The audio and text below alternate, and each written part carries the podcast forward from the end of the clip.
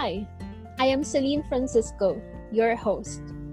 My personal advocacy is to help you achieve your maximum potential, to help you uncover your gifts, and eventually live the best life ever.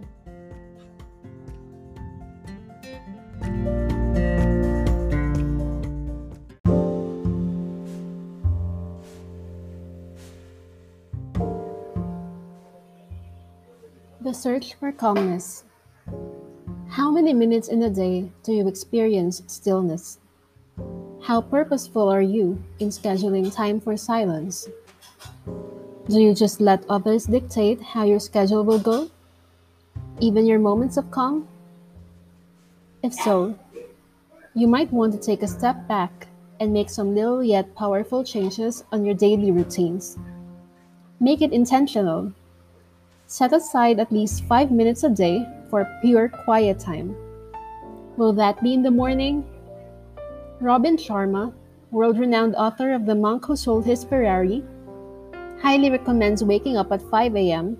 and spending time for reflection, journaling, exercising, and basically pumping up our body, mind, heart, and soul for the rest of the day.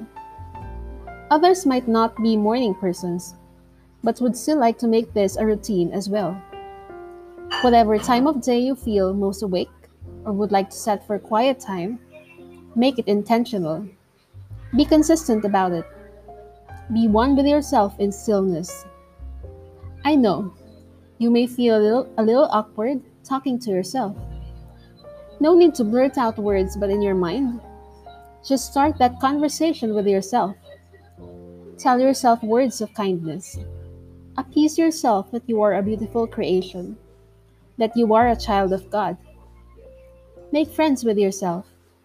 Be good to yourself. Forgive yourself. That's one of the best things you can do while you are practicing stillness while also promoting a better relationship with yourself. Talk to God or your Supreme Being. Make it a habit to have a dialogue with Him. Tell Him your greatest joys, sorrows, hesitations, and more.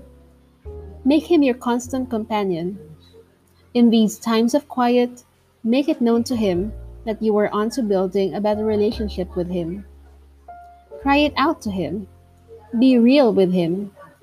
God is here for you. He loves you. Make time with Him to pray for your personal intentions, to pray for your family, to pray for your friends, for the rest of the world. All these are possible when you create a space within for some peace and quiet to let stillness reign your heart, mind, and soul.